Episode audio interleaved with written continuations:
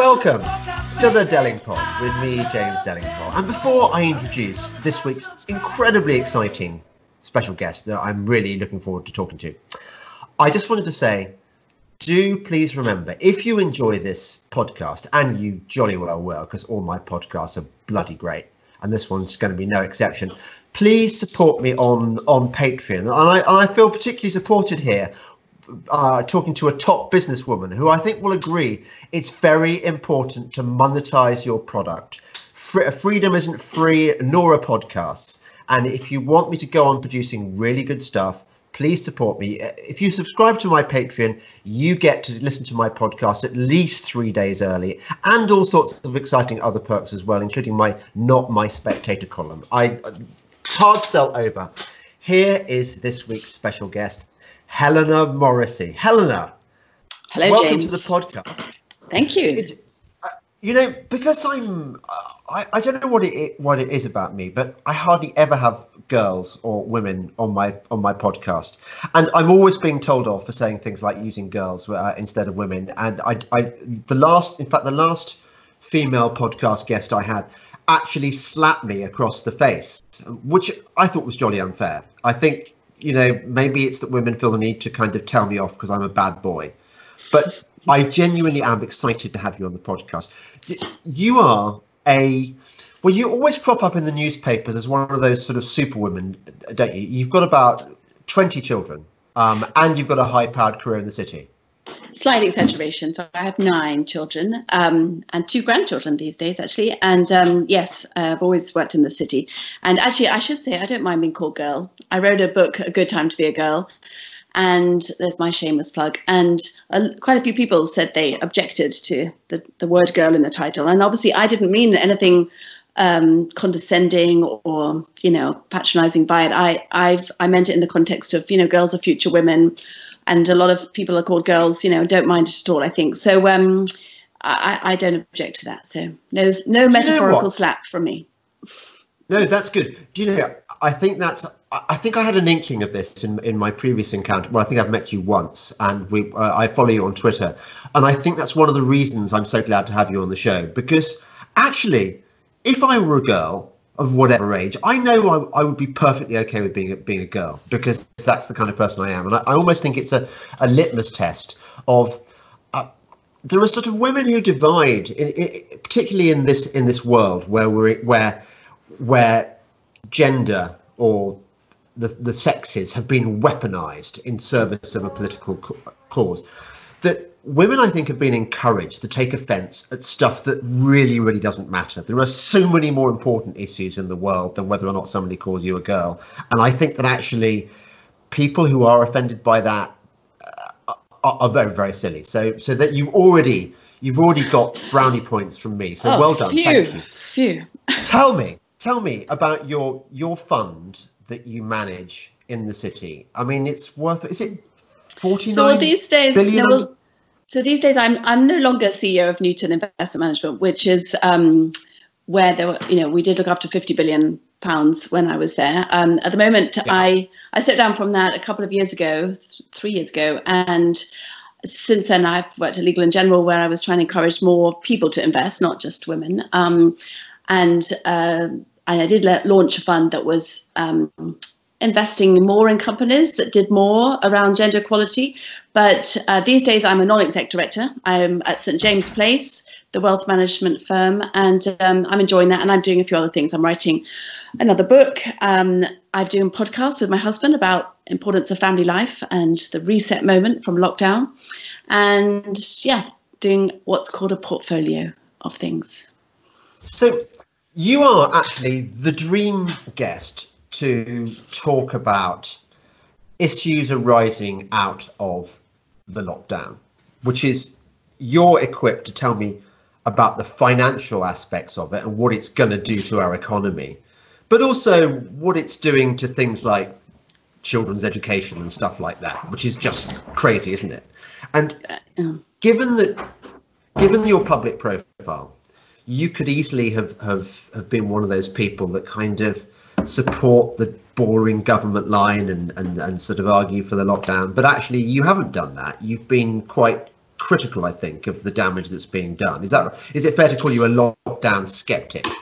Yeah, I think, um, and I listened to your podcast with uh, Dr. John Lees and agree with lots that he had said. I think that we all understand that at the start of it all, no one really knew how um, how impactful the virus was going to be on on life, and uh, probably had quite a lot of sympathy with the government deciding that they couldn't take the risks. But I think, you know, and as Dr. Lees said, you know, we've had a lot of new evidence, and we've got to weigh up the uh, impact on people who are vulnerable to the virus with people whose livelihoods and whose futures are being you know, uh, really uh, well, held to ransom really by what's going on. So I think at the moment, I mean, I definitely think the government needs to be much more uh, transparent, I suppose, about the decision making process. And at this stage, I mean, I've got a year six child. My youngest is 11. So she's gone back to school um, earlier this week. And it's kind of weird, even for those children. They're put in these awful bubbles, they're called. And I think that's creating a real atmosphere of fear amongst children at a time in their lives when really they they should not be fearful. And then of course we've got you know I've got university age children whose job prospects are looking you know pretty difficult at this stage. And then of course there's swathes of the economy, including people who are very um, you know poor to start with, don't have a lot to start with, whose jobs are at risk. And it's going to be massive economic destruction, I'm, a, I'm afraid. So I'm, a, I'm somebody who sympathizes with the idea of having maybe, you know, a lockdown to start with. Now it's perhaps not shown to have saved lives or not clear that it has, um, and the evidence is mounting that there are other risks to worry about, then we should review it and more quickly than is yeah. being done at no. present. I'm totally with you. I think it's a perfectly reasonable position uh, that one shouldn't judge the government on decisions made when there was much less information than there is now. You know, perhaps at the time it seemed like this was, well, is particularly given there was a possibility, I think, which has now become increasingly likely, that this was a bioengineered virus to a degree. It's been, this is what Richard Dearlove, the head of MI6, has said, that it was engineered in a lab. So, so it's a, bioweapon. So you can see why people like Boris and Gove might have panicked and thought, right, you know, this could be this could be Armageddon. But since then, we've had what ten weeks to discover loads and loads of stuff about this this virus, and it clearly is not. It's no worse than than bad seasonal flu or, or even just seasonal flu. So, um, I think we should be starting to get angry, shouldn't we? Now, uh, when when you hear, for example, um, Dominic Cummings pushing for a quarantine. I mean, a two-week quarantine for travellers and, yeah. and, returning uh, tourists. Oh, I mean, does that make any sense to you? It does not, and that's um, I think you know this point of transparency. I think if if you know we're most people in this country are, are very interested in the reasons why things are, are being done, and I think perhaps there's been an embarrassment if, if government's got things wrong or a, a, sense that you can't admit mistakes. But actually, at this stage, I think people would be much more sympathetic to the idea and much more trusting if we're shown the information, um, have more discretion, you know, have dis- control uh, to a larger degree over our own decisions. Clearly, the virus is very disastrous for certain people, certain you know older people, uh, people with underlying critical or crit- underlying conditions and so forth. So I don't think it's fair to say it's it's just the same as seasonal flu, perhaps, but uh, certainly for a lot of young people and a lot of um, people, we're not so young, James, you and I, but you know, we're kind of you know fit know, and healthy, and we should be able to get on with our lives, really. And um, the quarantine at this stage, the idea of you know after all of this you know lockdown that people have gone through now or in a week's time imposing some sort of um, quarantine after foreign travel uh, it just doesn't make any any sense to anybody. And obviously it's the opposite of what most countries are doing which is to open up. And, and we wanted to be you know global britain. And i just i do suspect that the government i mean obviously a lot of ministers including the prime minister have had coronavirus. And i suspect you know he obviously had it very badly. Um, and that might be influencing uh, things. But I also do think they're struggling to sort of reel back from, you know, the, uh, just this idea that they may have, have overreacted to start with. And I, I, but I don't. I think that's wrong. I think people would be just completely understanding and say, okay, you did what you did to the best of your ability with the information you had then. Now we've got new information, so we need a new policy. Our businesses are run like that. I mean, if you stick your head in the sand and say, well, we've always done it this way, this is, we, we gave you our strategy two years ago and we're going to stick to it, uh, you would go out of business. You have to adapt to, re- to reality, to developments, and move on. It's interesting you make that point because one of my beefs as a kind of classical liberal, for want of a better phrase, is that time and again what we see is that the private sector is much more responsive than the public sector. The public sector, is hidebound, sclerotic. Look at look at how companies have, look at the responses to this coronavirus crisis. Uh, who's emerged really well? Uh, uh, the supermarkets, for example. The supermarkets are not controlled by the government. That this is the free market in action. They competed against each other. They uh, it was healthy. Whereas look at Public Health England, absolutely disastrous. You know, it, it tried to keep keep things like PPE equipment and uh, the testing process away from the private sector. And look what happened: no PPE equipment, virtually no no testing. Uh, I exaggerate, but it's been pretty disastrous for the public sector. And yet, here we have a government which seems not to have learnt this lesson. Yeah, I mean, I, I think it's um, one exception to your uh, correct uh, and you know account of things in terms of private sector kind of getting on with it often and then the public sector lagging and having this sclerotic sort of processes and bureaucracy. Has been the army. I mean i think the army has um, totally. done extremely well through this and shown what can happen. I mean obviously nightingale hospital is sort of empty but it's been was built in you know days not years. And um, so it, it is it isn't foregone conclusion that things don't happen if they're in the public sector. But certainly, I mean, one of the lessons learned has to be much clearer line of sight between, you know, the decisions taken and then the people implementing it, which you have to have in business, as I say. Otherwise, you know, you go out of business. Um, businesses aren't perfect, obviously, and you know, mistakes get made a lot of the time. But there is this uh, accountability because you know you you won't be able to employ people, you will uh, lose your customers, and you will ultimately uh, go under. So, so there is this skin in the game. You know, it's an expression that's often used in fund management. You're a better fund manager if you have skin in the game, if your own money is put in the funds that you're managing. And I think there needs to be a bit more of that in some way in the public sector. And I would like to see in lots of areas a sort of more of a partnership between public and private sector, because I think private sector can really help. Um, and and hopefully that that might be one of the things that emerges from this. I'm always saying stuff about about business and how it works and stuff but i'm but i've never been in business so i'm just sort of it's just hearsay on my part. But you have actually experienced business so you can tell me whether whether what i'm i've been saying all along is true. That in the private sector you are much more likely to get fired when you make a major cock up Whereas in the public sector, you tend to be moved sideways or moved to a different department, but actually not demoted. Is that true? Yeah, I think. I mean, if if you are talking about a company sort of under contract and they make an, a huge error, then you know it, it's you're going to get fired from it, you know, or you're not going to get renewed. And you know, it's the marketplace. It's it, and then obviously as an individual as well, if you're no good at your job, you're not going to get paid to do it and people are going to get rid of you. So um, it's harsh and i have seen um, you know the the worst sort of cases where people get entirely greedy and profits the only thing and i do um, temper my enthusiasm for, for, for free markets with you know you need to have some sense of community as well which you might take issue with james. I know some of your views but i think you know left to its own devices and run unchecked you get real greed and you get short termism that actually just enriches a few people and doesn't really help the country or the company. So, um, so that is a, is a downside. But it, it is true that you've got this accountability point, and and you will lose your job or your contract if you're no good. To be to be fair, Helena, I have a fairly cynical view of the financial sector.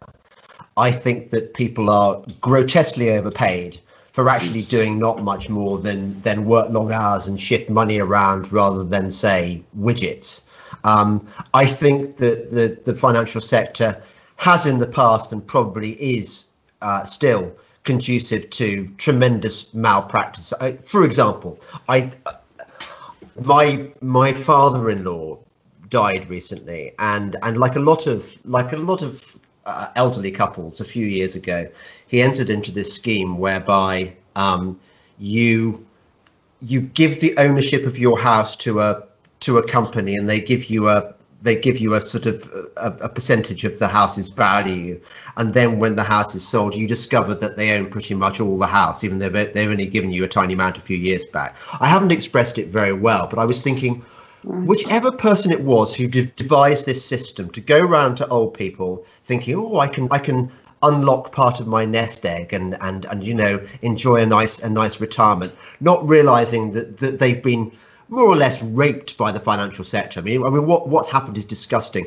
Or I think, for example, of collateralized debt op- uh, uh, uh, debt obligations. You know, sort of moving around toxic debt. These these were products designed by people who thought about nothing but enriching themselves. They didn't think about the greater good. So I don't have a kind of sentimental atrocity. Nevertheless, I do I do think that you know it's a vital sector of our economy. Am I being fair in what I've said? You're there? being. I think you're being completely fair. Um, I think, unfortunately, the financial industry is littered with countless examples where um, people have taken what might have been a good idea in theory. I mean, in theory, allowing people to have some of them equity in their house as cash to live on in their old age is a great idea, yes. but it gets taken advantage of, and so people yes. don't know when to stop. They and and shareholders have a have a, a, you know responsibility there as well because they often push companies to take more risks, to take more shortcuts, to be more profits oriented, less um, thinking about the customers and so forth. So I, th- I think there are you're completely fair on that, and it's not the only example. Obviously, we're just hearing again, you know, the the poor. Um, people who invested in Neil Woodford's funds, you know, they're they're likely to yes, get a last payment. You know, okay, I've I've touched a nerve there. So, so yeah. Well, no, you have no. no. But going. that's right. Yeah, about, no, because Neil Neil so, Woodford was was the golden boy, wasn't he? Mm-hmm. Now it must have been, and he was always being touted as as you know. Um, well, I mean, I once had a, a, a fund manager who sort of mentioned in a in a sort of quite flattering way the Neil Wood, Woodford Fund. He said, obviously, past performance is no guarantee of blah blah blah. Nevertheless, it was clear that that Neil Woodford was everyone's everyone's favourite fund. I remember the time, and it really wasn't so long ago, when Neil Woodford was just he was like the surefire way of of getting fantastic return on your investments. And I I put a small amount in. I mean, I think I, I think I must have lost about five grand investing in. But you know, it's still five grand that you could have yeah. invested in, I don't know, Tesla or something. I mean, how is it that people like Neil Woodford can get away with this and not be because the the financial sector is so heavily regulated. You would have thought that a spin, which is what I think it, it, he pretty clearly was, is can get away with this stuff. I mean, he's still sitting pretty while his investors have lost loads. How how how can that be legal? Well, I completely get your outrage, James, and I think it's um I mean it's been such a sorry tale, and obviously he hasn't necessarily got away with it because I'm sure there will be ongoing recriminations. But the um I think, unfortunately, the regulators are often one step behind. You know, the people who are, um, you know, really clever, and you know, Woodford obviously, you know, is really clever, but he he eventually he sort of went around the rules. You know, he didn't break the rules, but he uh, created um, mechanisms to get around the rules. So that happens so often. I mean, if you look at the history of all of the disasters in the financial sector is always because there's been nice sort of rules there for the good people to abide by, but then the people who are really kind of one step ahead just you know think they're cleverer than the regulator, and they go and it lasts for a certain amount of time, and then disaster strikes, and it's very sad. I think that one of the problems is that it's really been and and this is something that also applies i think with things like lockdown and so forth. It's really hard for people to admit mistakes and to say actually we haven't you know regulated correctly here. You know this has all been a disaster. People tend to move very slowly to change systems and policies and uh, ways of overseeing things because nobody kind of ever wants to say oh we got it wrong. And yet i think you know we would avoid so much heartache and difficulty for people if we said okay fail but fail quickly admit it fess up, we won't have a blame culture, we will then make things better. But we don't. We tend to move like a sort of tanker, you know, really moving very slowly to change things. So I, I understand your anger. And I must admit, I mean, I was CEO of Newton at the time when he set up, when Neil Woodford set up. And we lost money to his new fund. People were saying, oh, this is going to be the best thing ever. And it was because he was so called star manager. We yes. ran, and the company, as far as I'm aware, still has this team approach, but it's very unsexy. You know, it sounds very boring. Of this is kind of team, more than one person. You know, it it it requires different brains to kind of come up with the ideas. It's not just all some god that can you know be master of the universe. And and you know that's that's unfortunate. That's uh, you know we we are a bit susceptible to that as human beings. The glamour of the the star, and and when it comes to money, that can cost us very dearly. I'm afraid. Yes. You see, I'm now really torn here because you, there's there's two different aspects of you that I find really really interesting right now. One is the kind of the fellow lockdown skeptic who can rant with me about how bloody annoying the government's policy is. But the other one is is is your your experience in the financial sector, and I really want to pick your brain a bit on on on that because am I not right in thinking that the the, the fund you managed was an income fund, so you were presumably providing helping people sort of retire and then live on the income. Is that so right? um not really no because i was a bond fund manager. I, I was um i looked after global bond and fund abundant sorry global bond and currencies. And but i haven't run money for a long time because then i became the ceo of the company. And then i became managing sort of a business that was looking after um, you know people's savings. So to be honest, the closest I got to that was I would get a lot of letters from people personally addressed to me because we had a big income fund at Newton and yeah. it was one of the very popular ones. It was one worth, you know, billions. And we I would get I would get people actually come to the offices to ask me about the dividend payments on it because they were living off the dividends. So to be honest, yeah. it was a, I mean, to be honest, it was a really important thing that I would go down and meet them. I didn't ask them, I didn't invite them to come in. They just turned up and people would say, oh no, don't go down, you know, we'll send somebody. And I said, no, no, they've taken the trouble. They might have come in from a long way into the city. And um, it was always hard to, to sort of sometimes reassure them or to give them what they wanted, but I could at least see how important it was. And so often the financial industry carries on as if it's nothing to do with real people's lives and real people's money and their livelihoods, their homes, their children's education. And you know, that's it's something that I'm afraid has has made me feel. I mean, I, I do a lot these days on trying to improve things in the financial industry. It sometimes feels a bit of a thankless task, I must admit. But um, you know, uh, it also does good for the country. There's a lot of tax receipts and so forth, but it would be so much better if it actually put people first. If it was much more the services part of financial services and less like it's us. And then I, I think this is one of the reasons, and I might get into trouble for saying this, but anyway, this is one of the reasons why the city was so anti-Brexit as well. I think a lot of people in the city were very pro-Brexit behind closed doors, but um, they didn't say that because it would have been a short-term you know, pain on on profit. So um, I was a bit lonely in the city. so I was, uh, what, yeah, what, so the only person really. Isn't who, it? Apart from a few hedge fund managers who were very wealthy and could afford to to not have anyone talk to them. But anyway, um, well, Chris I feel very, very sad. Of. Yeah, yeah, and and a few others. I mean, Howard Shore. Um, but these people are very, very wealthy, and they don't really need anybody else's approval or whatever. But I did, perhaps naively, try to create a debate and a discussion about the way, you know, what kind of world we live in and who we want to be, whether we want to be attached to the EU or whether we should, you know, go our own way.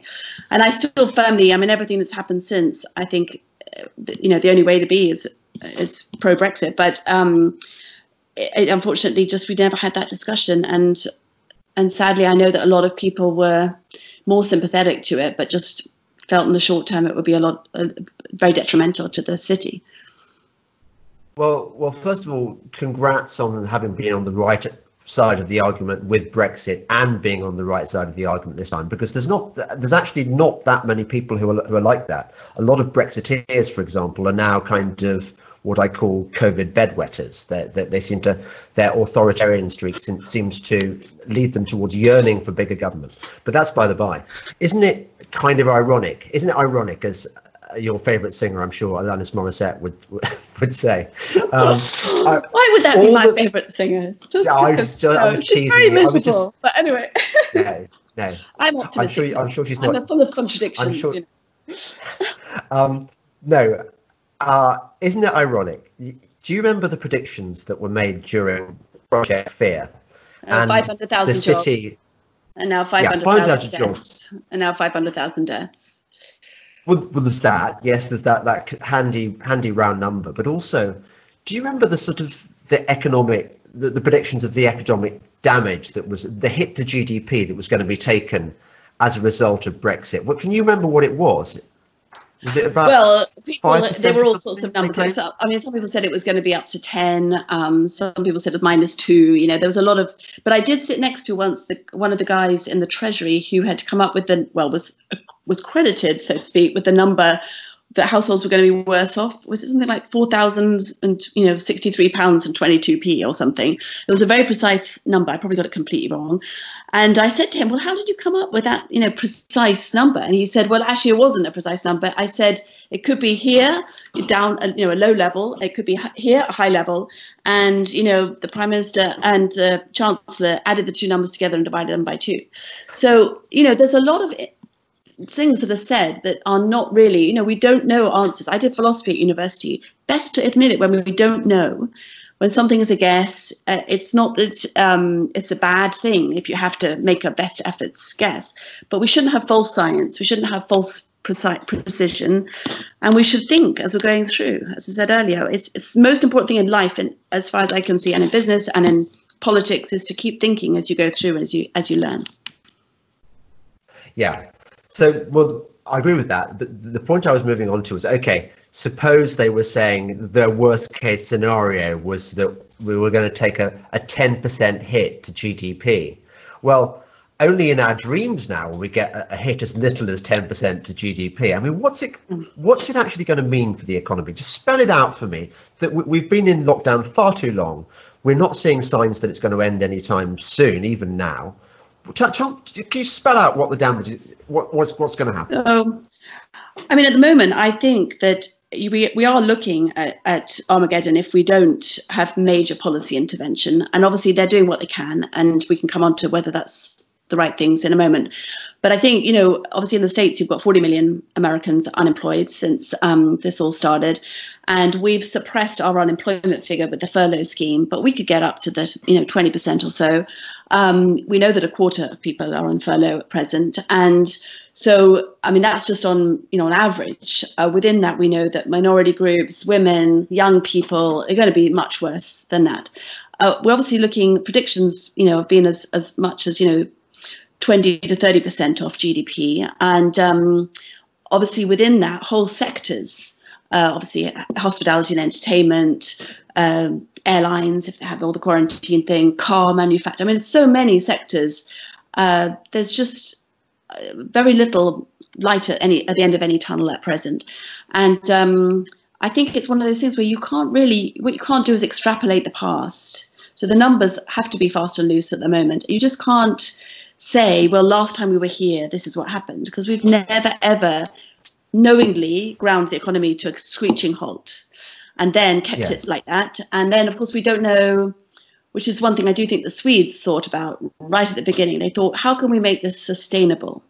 You know, lockdown isn't something that we can do forever, even if at one end of the spectrum, people that we wouldn't agree with, but people say we can't sort of freely associate with each other until we've got a vaccine. I mean, you know, who knows if we'll ever get a vaccine. So if we put that at one end of the spectrum, and then people say, well, just carry on about your business now, it's it's very hard to envisage how we lift lockdown um, in a way that is, you know, ongoing positive for the economy that gradually encourages people and that's partly because the fear of god has been put into people people are very very frightened about the disease and and that's that's I think one of the biggest challenges that we have as a country that we've successfully engineered this fear, um, even if it was the wrong thing to do, and and now people are too afraid, and you have to not be afraid if you're going to create, if you're going to be an entrepreneur, if you're going to live life to the full, consume, go out to restaurants, go to churches, you know. Uh, so we've got a real problem about unlocking that fear factor now and churning that into into hope. Yeah. So okay, so you're saying that it's not just the, the wretched government's fault, or rather it is for is for initially generating that panic, but now it's as much the public's fault for being so frit they won't go back to the schools, they won't go back to the restaurants and stuff. So it's a kind of self-fulfilling well, economic at, disaster. the moment at the moment i mean i do think when i've i mean my my year six child that i mentioned who's gone back to school and has to sit in this classroom with with 12 little girls and they have to sit a certain amount of distance apart and they're not allowed to go out at break and they can't see their friends and chat to their friends. I mean, it's not really a way you want your children to sort of live, really. Um, but they uh, quite interestingly at the school gates, um, and I've dropped off uh, most days this week. You know that you know the parents are just freely chatting and not sort of keeping their distance, and um, you know these are all people who are you know probably quite well educated, you know thoughtful about it. There there is they seem to be just uh, saying, well, if they're going back to school, you know, we can we can chat, and so grateful to see each other. So I feel it, it won't take that much necessarily, but it does require a change in policy, and it requires. I think a change in guidance. This two meters is completely unworkable. Um, Bonkers. I tried to go to the post office the other day just to post a return. You know, you can only order things on the uh, online, obviously, and I mean it stretched so long. Um, it just, you know, it just people just got very were getting very cross and upset and old age pensioners and you know just is not a way to live um, my parents are 80 and 81 and i know they've really suffered in lockdown they would rather see their grandchildren their great grandchildren and live a little than be cooped up not allowed to go anywhere and they'd like to take the risk i hmm, think totally.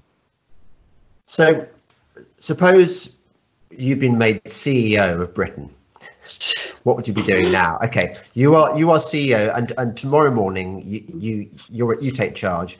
What what what are your moves going to be? So first of all, I would I would say we don't need a social distance. I mean, I think we might need to still look after the people who are vulnerable, but everybody else back to work. Uh, the most important thing is to feel confident that we've done the right things to contra- contain the virus. It's it's safe now. It's fine now. Um, and then, you know, I, I think the government, you know, needs to be quite radical about thinking about the economic policies. Um, there's nothing they can do on interest rates. I mean, I'm I'm definitely not a fan of negative interest rates. I think it completely distorts things and doesn't. There's no sign that it works, no evidence that it works. So we haven't got interest rate policy. We need to get money in the real economy, not the stock market. Yeah, that's why stock markets are better at the moment because they're pumping lots of liquidity in, but that doesn't get to real people. We need to build things. We need to help with education and skills. We need to focus on broadband connectivity so you and I can see each other from our internet um, working. Yes. We need to make sure that young people, uh, if they can't get jobs, are in an education and they are using this time to really develop their digital skills. And we need to connect the country better east to west, not just north to south. So there's a lot of real infrastructure projects, not folly projects, but I think we just need not to spend. HS2 not HS2, I'm afraid. But you know, we need to and we need to be bold about you know, okay, let's have a national insurance holiday. Let's let's let's make sure that at the moment people can keep the money that they earn, and let's encourage them to to spend it and get the economy going through you know what's called the velocity of money. You know, if you have a pound and you don't spend it, it's not going to be as good for the economy as if you spend that pound and then somebody else spends that pound and then we get the whole thing you know move and you might not have to do it for very long. I mean i'm not talking about you know getting addicted to spend spend spend. I'm just saying for now you've got to go out really confidently. Uh, i mean the the queen sounds so confident about it. You know she doesn't have any more facts than you or i have but she says we will succeed. This will be a success. We will make and we need a bit more of that from you know so a bit more the queen would be good. Mm, yes. Um you didn't mention that you're going to put the government's heads on spikes, although I hope that w- would be one of I'm a very nice, kind person. No, and I, I have a lot of, I mean, I soft I, spikes. No, I, so I have a lot of sympathy with people getting things wrong, and I understand why yeah. things go wrong. But I want people to admit it, to to come out and get our sympathy and our empathy around that, uh, to be transparent about the policies. I just read this morning actually the minutes of Sage because I thought, okay, they're releasing the minutes now. Let's see what they're discussing, and they were discussing the minutes that you can look at now were dated the seventh of May. So the minutes, the most recent minutes are the 7th of May. So we're kind of a month behind. And um, when one looks at it, again, there's no sort of sense of um, maybe we're wrong about things. maybe we should get a few other inputs here. Um, it's interesting that they are published, and I do think we should start just for our own edification to read them. They come out, you know, each day, but they're at this month's delay. Um, but I just don't see the humility that's needed. And and I think leadership in a crisis starts with acknowledging that you don't have all the answers, that you're confident that together you can make it through, but that we need everybody's ideas on the table, please, um, and not command and control. Not this is what you've got to do because I know better. So, isn't another of your CEO moves then that you say you issue a kind of a mea culpa that that you say, look, we we got it wrong at the beginning because we didn't have all the information. Is that fair? I think that's fair. I think, and I think that would go a long way. I mean, there might be people who are very angry because they feel they've been locked up for no good reason, but at least then the same mistake won't be made again. And that's again what um, I think is interesting in different parts of the world where they are analysing and sharing. You know, in Norway or in some of the other countries have shared quite a lot of information about what they've been learning and say, well, even if we made mistakes, then at least it would mean we won't lock down again um, and get that wrong again. We won't uh, throw good money after bad, as they say in the city. And, um, you know, it's, it's, the only way, I think. Um, I think the economy is really going to hit everybody, and the government will be struggling with that because if it doesn't come out now and, and uh, switch gears, because as well, people will just think they'll start to feel confident about, you know, the virus the health crisis being passed and then get the economic crisis. And, you know, there's yeah. only so much people can take, isn't there? Isn't one of the problems, I, I'm, I'm going to pick your financial brain here, isn't one of the problems that the, um, with the markets, you say that they've, at the moment, they've been kind of pump primed by all this kind of, um, all the liquidity that's been put into the market by the, by the Federal Reserve and, and, and so on. Um, which I think, by the way, am I right in thinking that this is a future inflation risk? I mean, once that money starts accelerating, we could have mega inflation. It is. I mean, we had it already in the um, um, global financial crisis. This is the policy that they used, but obviously that didn't QE and stuff. Yeah, that's the same sort of thing, but it didn't lead to inflation then. But yes, ultimately, um, it's inflationary. It should be. But I'm thinking about all the people with pensions, and we mentioned people who are on kind of they need a kind of fixed income ideally, and in the past you had companies like Shell that paid out dividends reliably. Now we've got a lot of these blue chip companies which aren't even have suspended their dividend payments sometimes for the first time in their history. How how are pensions going to be able to pay out regular sums of money to their to, to pensioners in this time of financial craziness? Well, I think it's going to be incredibly difficult because obviously one of the reasons why they're not paying out the dividend, it's not just so they keep the money, you know, for a rainy day, but a lot of these firms are also furloughing people and taking government money to do that.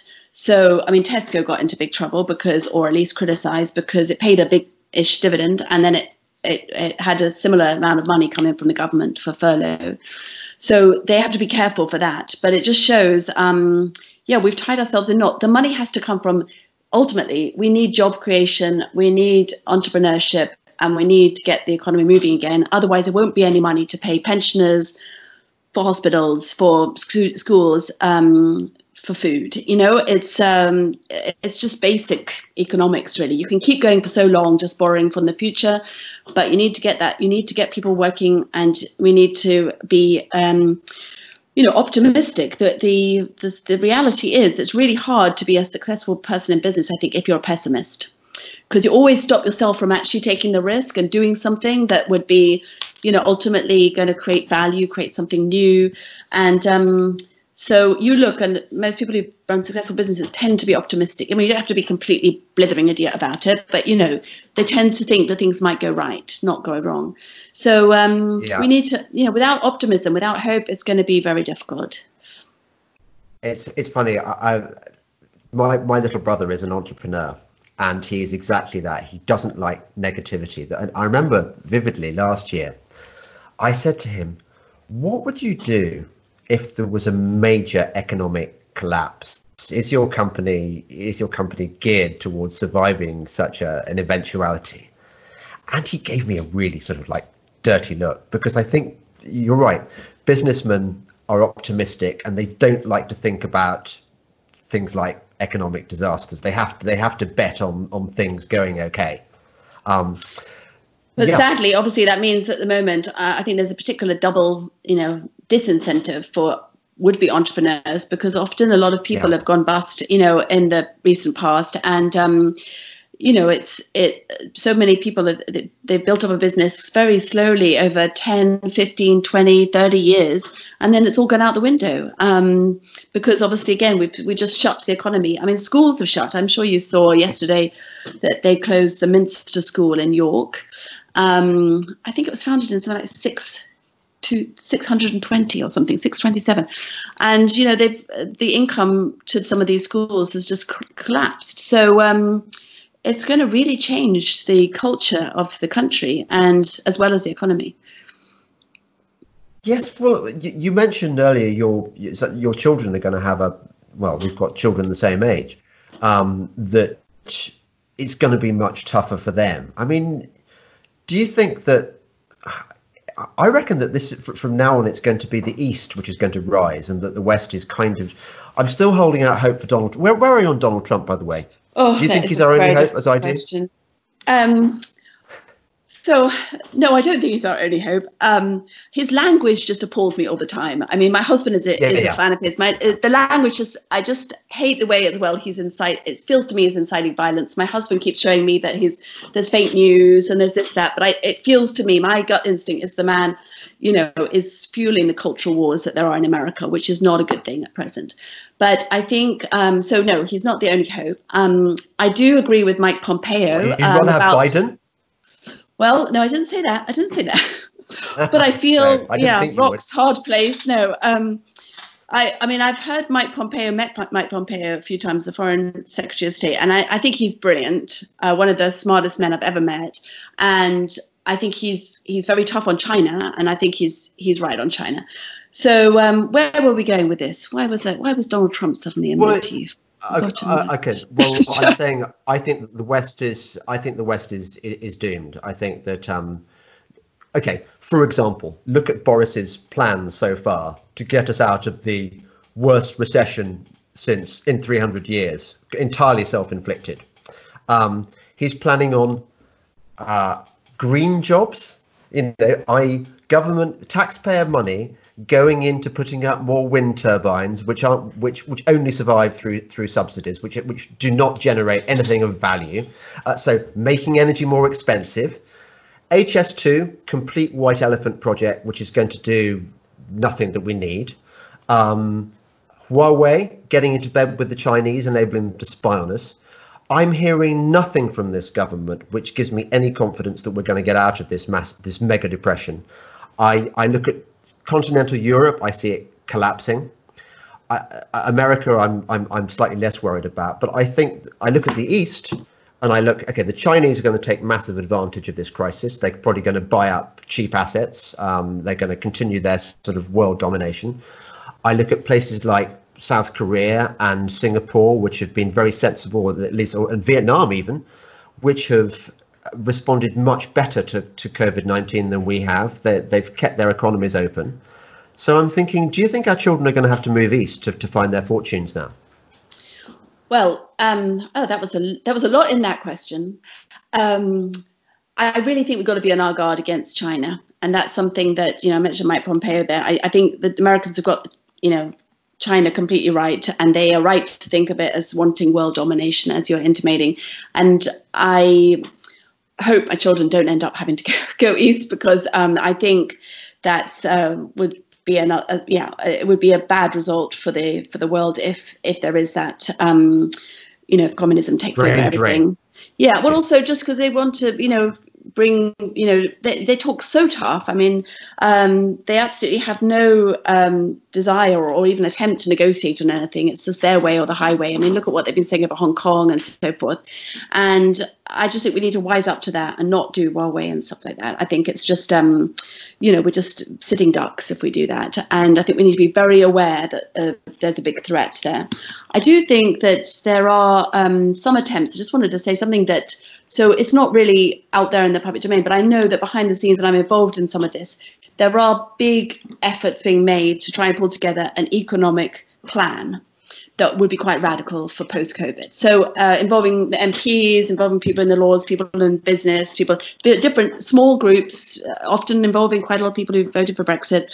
Um, sort of some you know, radical. yeah. So it's not. It's kind of people thinking actually this is really this, we can't just kind of say oh well let's just pick up where we left off that is not an option here lots of the stuff that we never got around to when there wasn't a crisis and i do think in crisis it makes you think about the things that you want to do differently that you now have to because there's absolutely no choice. And so there is, I, I wouldn't be quite so doomy about it. Obviously, lots can happen between vague ideas and then is it going to be implemented?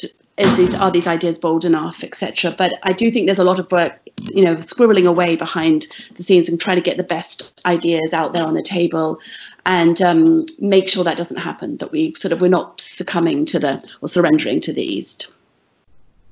But, but do you, okay, it's really good to hear that. Um, but do you share my view that we haven't really seen much from, okay, so, so the MPs have all been locked away at home, but I haven't really seen much questioning of of the quadrumvirate, you know, of Boris and Raab and Gove and um, Rishi Sunak, uh, and their and their disastrous lockdown policy.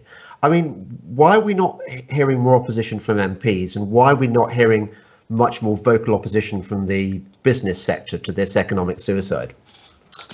Well, I, I scratched my head, uh, same as you, James. I think um, there. I don't think any of us understand why there is this um, lack of proper debate about it. I do. I mean, I heard Rishi Sunak just before lockdown. It was the week, uh, just just running into it, when um, he announced a series of measures that would be, you know, he came up with the, I will do whatever it takes to, you know, keep the NHS um, bankrolled and so forth. And I must say, I think he's very impressive. And I think he's a, he probably, I would imagine, is trying to fight very hard for the economy within that group of four. And um, but but clearly there needs to be, uh, and this is probably partly because there haven't been proper sitting um, sessions, and it's all felt um, a little bit weirded out. I think it hasn't felt like we've got a proper, you know, house and people uh, even looking at the lines when they were doing the voting. You know, I, that was just all seemed completely bizarre. They um, we need somebody in charge and who's inviting more discussion and um, yeah, let's thrash it out and let's get some answers. Uh, it needs to be more than just four people. Well, well, yeah. By the way, I've, I've prompted by the course of our interviews, well, a chat rather, um, which is a part. Okay, so Trump, you're what I would call slightly unsound on, but then you know lots of people are. um, but but uh, and and then you know obviously I don't go along with the whole women in business stuff. I just think you know like. Uh, you know, I mean, I'm, I'm, I'm sure you're really good at your job, but I, I just don't believe in quotas or anything like that. You know, I, I neither do I. I don't believe in quotas, people. but yeah, yeah. No, we probably we probably are a bit different from that. I've I've read enough of your pieces, James. I to, think yeah, you know, no, we you know where I am. Coming but, from different, but still. Still, given uh, apart from the, the weaknesses I've mentioned, you are actually pretty sound. And what I want to know is how on earth do you get away with this? Do you not get tremendous amount of amount of shit from because I mean, as we know, the corporate sector and the financial sector are now achingly politically correct. You've got companies like BlackRock talking about how we must divest of of um, stranded assets of fossil fuels, and there ought to be every company ought to be accountable for its its carbon footprint, or it, all this nonsense. Corporate social responsibility, um, diversity, everything that that I loathe is now kind of has permeated pretty much every nook and cranny of the, the, the city. Um, how do you survive in that environment? Doesn't it drive so, you nuts? Yeah, I mean, you've you point. So I thought you might find me a little bit uh, hard to pigeonhole in the. I know your views about you know lefties and your, you know, the people on the right and so forth. And I thought, okay, so I'm a bit of a conundrum for you, presumably, because you know, I say I'm sound on a few things and very unsound on others. Um, and I suppose well, I didn't think very. quite unsound on others, a bit, but a bit. So I've, I suppose, I would say I have, um, you know, I put my head down. I work really hard, and I, you know, performed as it were in the first couple of decades of my career. And I guess I then tried to use whatever power I had, which wasn't necessarily enormous, but I had, you know, I was the chief executive of, of a major fund management company. I um, chaired at one point something called the Investment Association, which looks after, you know, all, well, it's a trade body for all the fund managers, so about seven trillion pounds represented by that group. So I kind of tried to use that to change um, some of the some things within. I, but you're right, I it hasn't always gone down well. People like, you know, the status quo if they're earning lots of money and if they if the system's working well for them. But I didn't think it was right for the longer term and and I'm afraid I'm just wired that way that if something seems wrong, I I, I kind of feel I need to try to change it um, or oh, to speak out or to speak out anyway speak out i couldn't have shut up about brexit for example i mean i that was the biggest um, thing uh, in 2013 when David Cameron had given his Bloomberg speech and said we were going to have a referendum. Yeah. I wrote an article for the Telegraph, uh, which the Telegraph headlined "Enough is enough. Let's leave the EU." I didn't actually use that expression in my article, but I did say we need to yeah. take that control effectively in my in my own words, not as eloquently as the slogan eventually was. And of course, um, that kind of outed me on that issue. But I really thought, perhaps naively, that we, we would have a proper debate and that all ideas would be on the table, but it wasn't that way. So I have had a hard time, and um, but I'm afraid I just don't. I, I just couldn't live with myself if I just sort of went along with um, the con, you know, so-called consensus because for an easy life, I just not. I'm just not wired that way. I'm afraid, or maybe it's a good thing. I yes. don't know.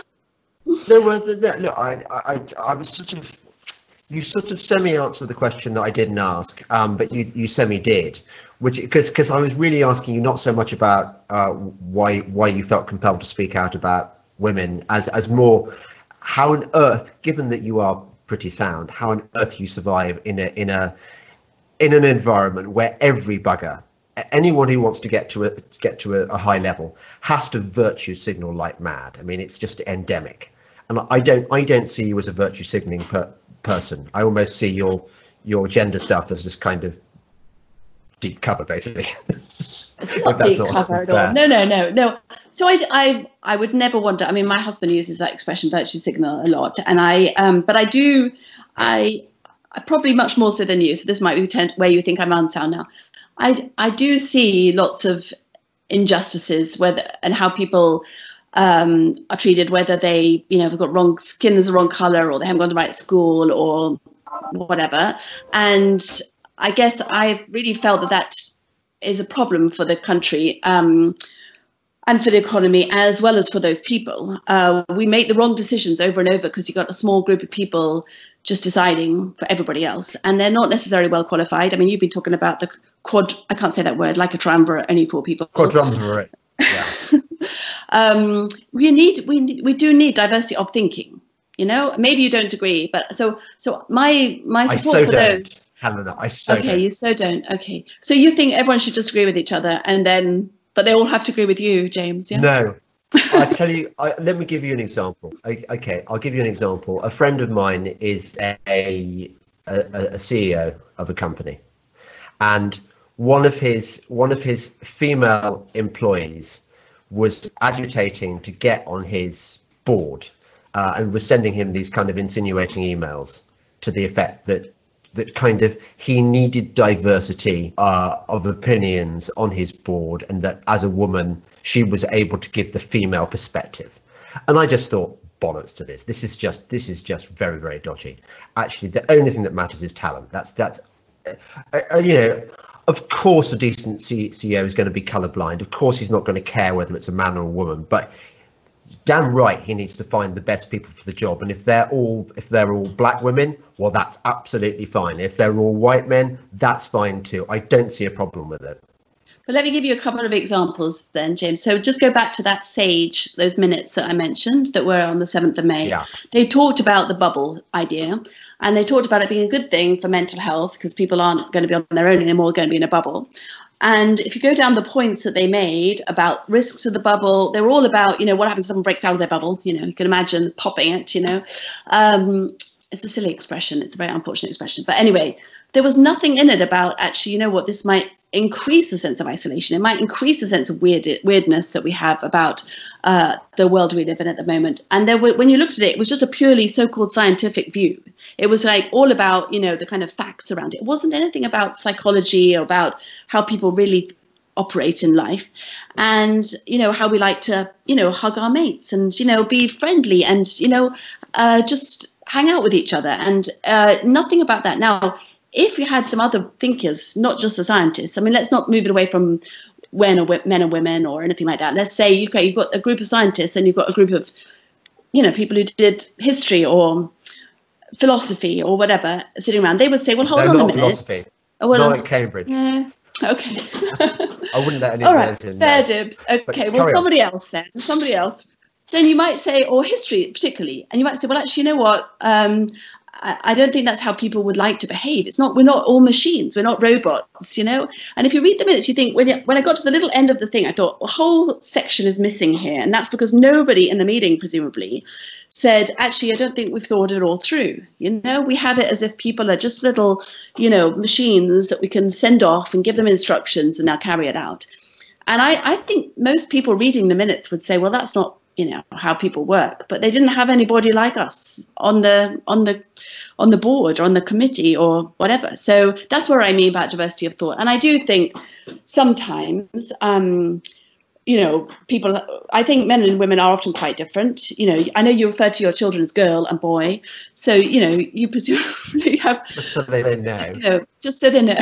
so, but, you know, I have a good sample size. I've, you know, nine children, six girls, three boys. You do. And the girls have always been, you know, very emotionally kind of forthcoming, bit more complex, boys straightforward, sporty. You know, I mean, it sounds stereotypical, but I actually think it kind of takes all sorts to make a world, and it's it's great that people have got different ways of operating. But you wouldn't want to have all girls or all boys at something. You would want to have um, just shake it up and have some different ideas. And and that quadrant, quad, the four people Yeah. you know, there's no women obviously on that. Um, I don't think you should have a woman for its own sake, obviously, but you should be thinking because when I looked at the list of of age groups that were going to go back to school first, I thought, well, I want to know the rationale for that. Why are they sending, you know, reception back when, um, you know, it's presumably going to be quite hard to social distance four-year-olds and five-year-olds. Anyways, I, I just I think it's more than just about. Um, it's not really about gender. It's about you know bringing different ideas. You've. I can say you've made a very reasonable case there, and I agree with you at least. I on think that's theory. a win. I think that's a win, James. I'm You've won it. No, because you've used what you've done. by your standards. You've used You your know? you've used your feminine feminine charm and your your gentleness, whereas a man would have just said you're wrong, um, and uh, you don't know what you- you're a sexist pig. He'd have said, or something like that. so no, just so that's good. Yeah, so I'll give you one last thing. I know you want to move on from this subject, I'm sure. But so the 30% Club, which is set up, which is trying to get more women on boards, but not for its own sake, because we just had a financial crisis. And the, the average person on the board was, you know, 65 and been to the same school and, you know, just all hung out together and had no other views apart from the little group. Anyway, I um, it's not a quota, it was voluntary, but persuaded the chairman to support it because these were their boards. Uh, again, not by telling them what to do, not by saying you're wrong to have all these men, but actually um, by asking them, you know, what the benefits they had seen were and them talking to each other. And some of them were very skeptical. They did not virtue signal at all back in 2010. Um, they said, I can't see the point. And then, I mean, there was this one guy who said, who gave me this story about, you know, he was a chair of a, a real estate company and they were going to do a joint venture in China topical subject now.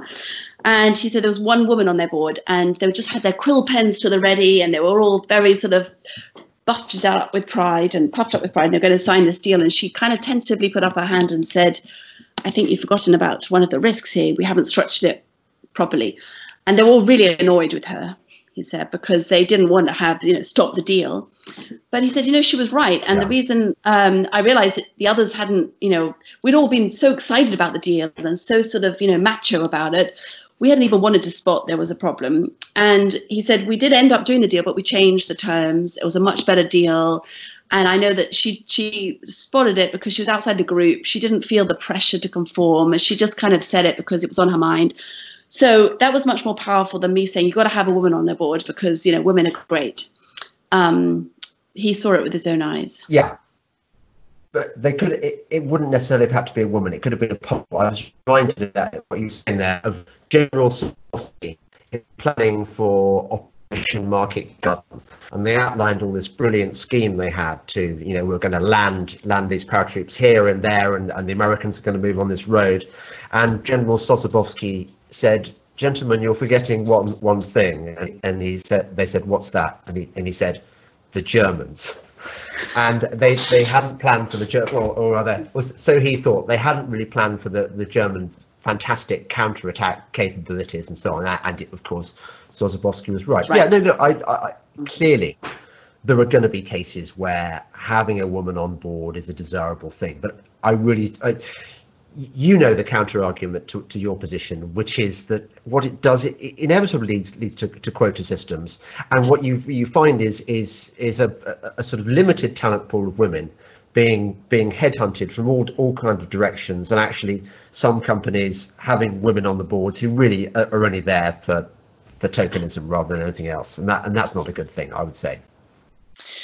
Well, I mean, we're going to have to beg to differ on this because I think when you look at, I mean, we've gone now to beyond 30% women on FTSE company boards and the next 250 companies. But actually, you're talking about a few hundred women joining these boards. You are not talking about hundreds of thousands. And if you're saying there are not a few hundred well qualified women in this country who can sit on, or globally, because these are global companies often, um, I mean, I, I, beg to disagree. I, am not saying any old woman goes on this board. And uh, I'm saying look a bit wider than just you know your friends from the golf club or whatever. And um, yeah, I, I, time will tell. It's hard. You can't really have a control, you know, group and say you companies can't hire any women and you hire lots and see who does better. You can't do it like that. But um, women are, you know, your your daughter. I don't know how old she is, but you know, I'm sure you're educating her really well, just like your son. Oh my God, she'd eat me she cannot listen to this podcast. She would absolutely kill me. I mean, you know, some of the questions. or read any of your articles. Just, or read any of your articles. Or uh, yeah, absolutely. I, I would not get. Um, yeah. Look, I think we can agree on on on. Uh, we can find a point of agreement here, which is, I would be happy if the women on every board, if they were like you and Ruth Lea. Do we love Ruth? Ruth okay, Lea? Isn't yeah, she one of the best Ruth things Lea, in the world? Yes we love Ruth Lea. Okay, uh, it's, it's, a deal. In fact, you're going to laugh because I was just today, I was just clearing out and I came across, I just happened to have this by my desk. You probably can't read it. It says Change or Go.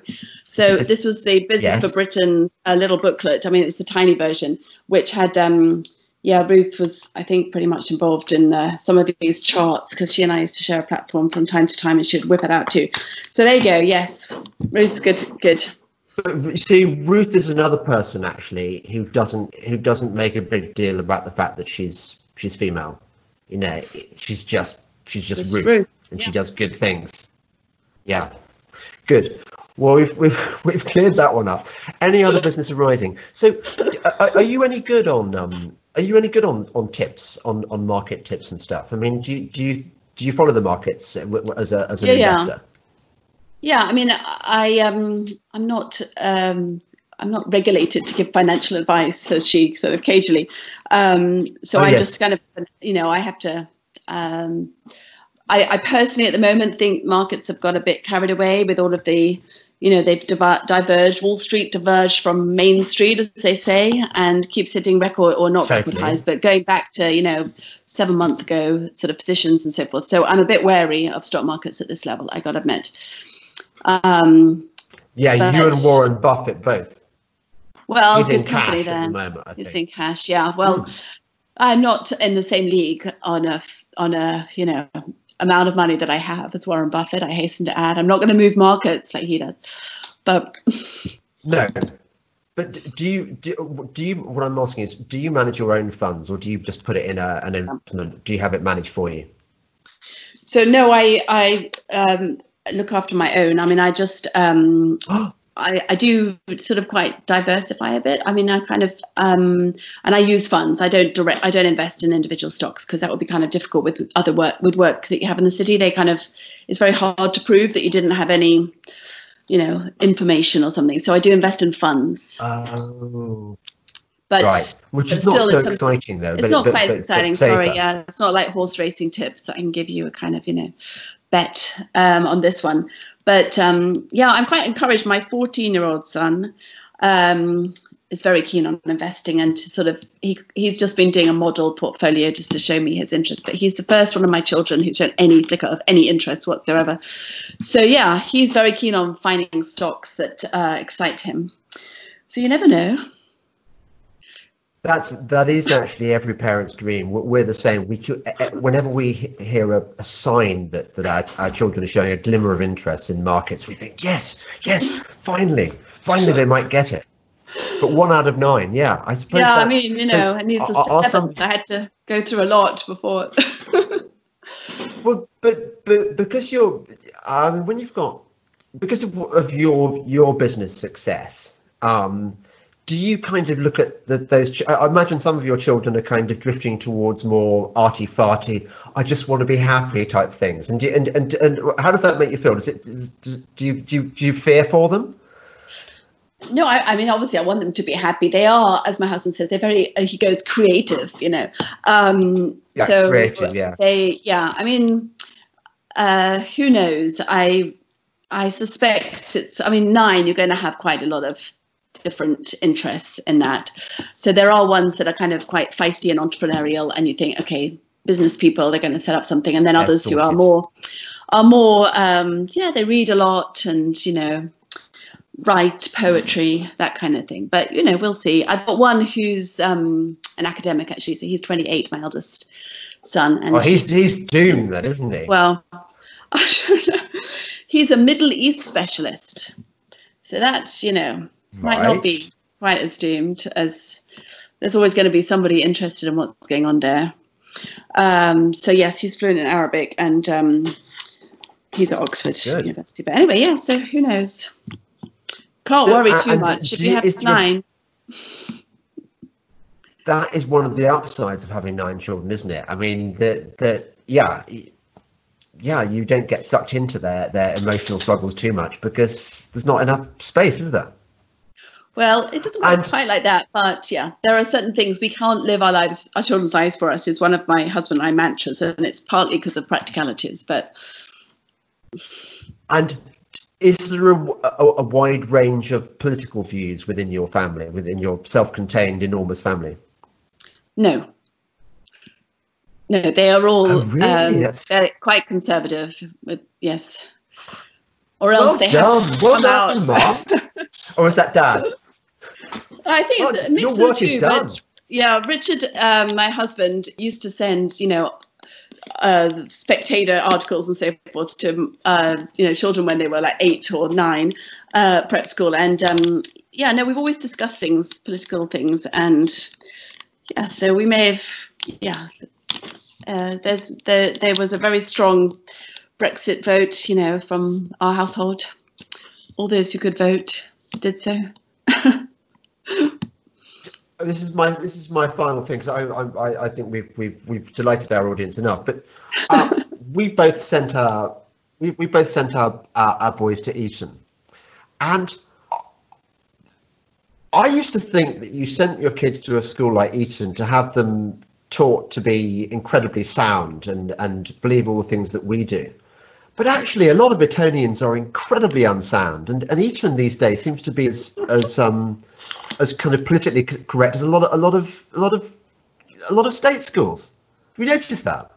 So I'm a governor at Eton, so I should declare that interest at this point. You know. oh my. God! So I Oh, am well, a, one well, of can the. I just say to you, I'm I will really take this on gutted about board. what's happening to that school. Oh well, you'll have As to divulge because I'm very happy with it. Okay, come on then. I think it's really gone gone wrong. I'm very disappointed by Eton. I Give mean, me an I- I- example. that- that- Give me an example. I hated that touchy-feely bleeding heart letter that the head man put out recently about how you know he wanted to bring more um, you know poor kids into the school. I mean, Eton was already doing a very very good job of of helping boys on bursaries and stuff. But there comes a point here. I sense that this is a headmaster who would very happily ditch that penguin suit uniform in a trice if he possibly could. I, I, gather the resistance comes from the boys who are who are more conservative than some of the some of the uh, administrative staff. But I really sense that that school is is embarrassed about being Eton and wants to go down the St Paul's Girls School for Girls route, which is to let's let's pretend we're not a private school. Let, let's pretend we're a state school with all the kind of politically correct values that that that, that um that go with that. That's where I that's my fear. Okay, well, we're going to differ on this one as well, James, because I'm a big fan of Simon Henderson, the headmaster. Um, I don't think he's bleeding heart liberal. I think he actually does want to. Uh, he always talks about harnessing Eton's excellence and um, trying to encourage, um, you know, state schools to go sort of up and uh, more pupils to have access to it. And you know, one of the things they've done. Uh, just as an example, which I think takes nothing away from Eton, but actually adds to the whole nation, is that uh, on the day that lockdown was introduced, they said that they were going to um, make the Eton X courses, which are digital education courses, um, available for free to all state school pupils in the country. And I think something like 180,000 um, access codes have been granted. So there are 180,000 students who either have taken the courses or can take the courses so far.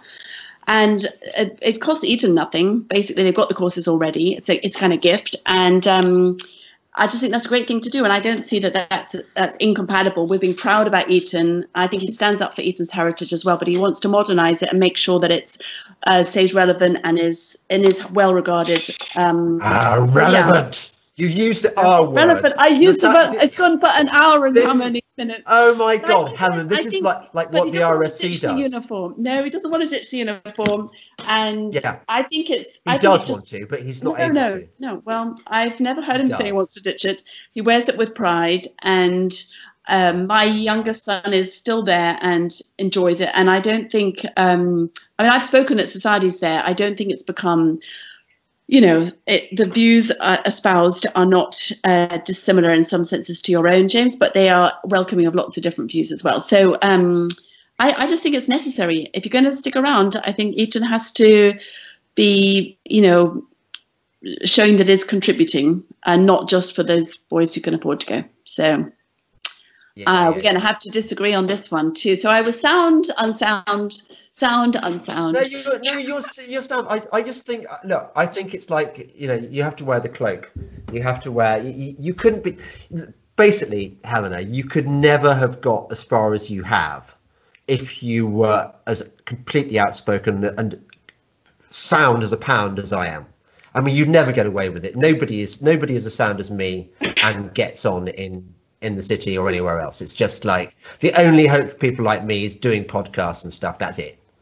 Or, or well, private income, which I have And it helps the um it, it, you add a lot to the um you know to the rich tapestry of our lives, James. Uh, I think it's, I think yeah. it's the gaiety of the nation. I think it's really you know I, I have to say I think uh, as a final point, I mean I think I have sometimes had to be quite courageous and speak out when when the when the overwhelming majority of people would just rather I just kept my head down and went along with everything. So I don't think I've always worn the cloak, um, but I I have tried to stick true to what I actually believe in, and it may be that there are different. Um, I have, you know, what seem like an incompatible set of views um, with each other, but I suppose I make my mind up on every issue rather than saying, "Oh well, I'm I'm right of centre, so therefore I need to be on this side on every issue. And I believe firmly in localism and community and family. Uh, we haven't talked at all about family really.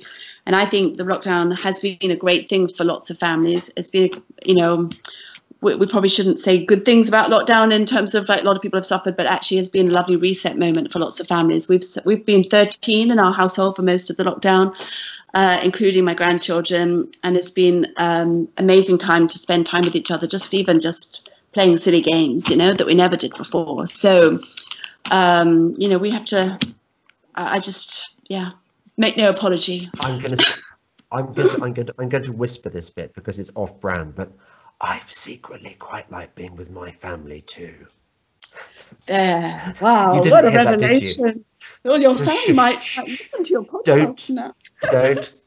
don't tell anybody, okay? Just between us. No, no, no. I Shush. I- It's, it's going to kill my career now. listening to the recording after and checking you get that bit in, James. Yeah, yeah, right. Okay. Well, thank you, Helena. Um, It's I, been don't think you're a, you're not a terrible cuck. Actually, I think you are pretty sound still. And um, thanks for being on the know. podcast. It's been a pleasure. Thanks for having me. Bye now. Right. Bye.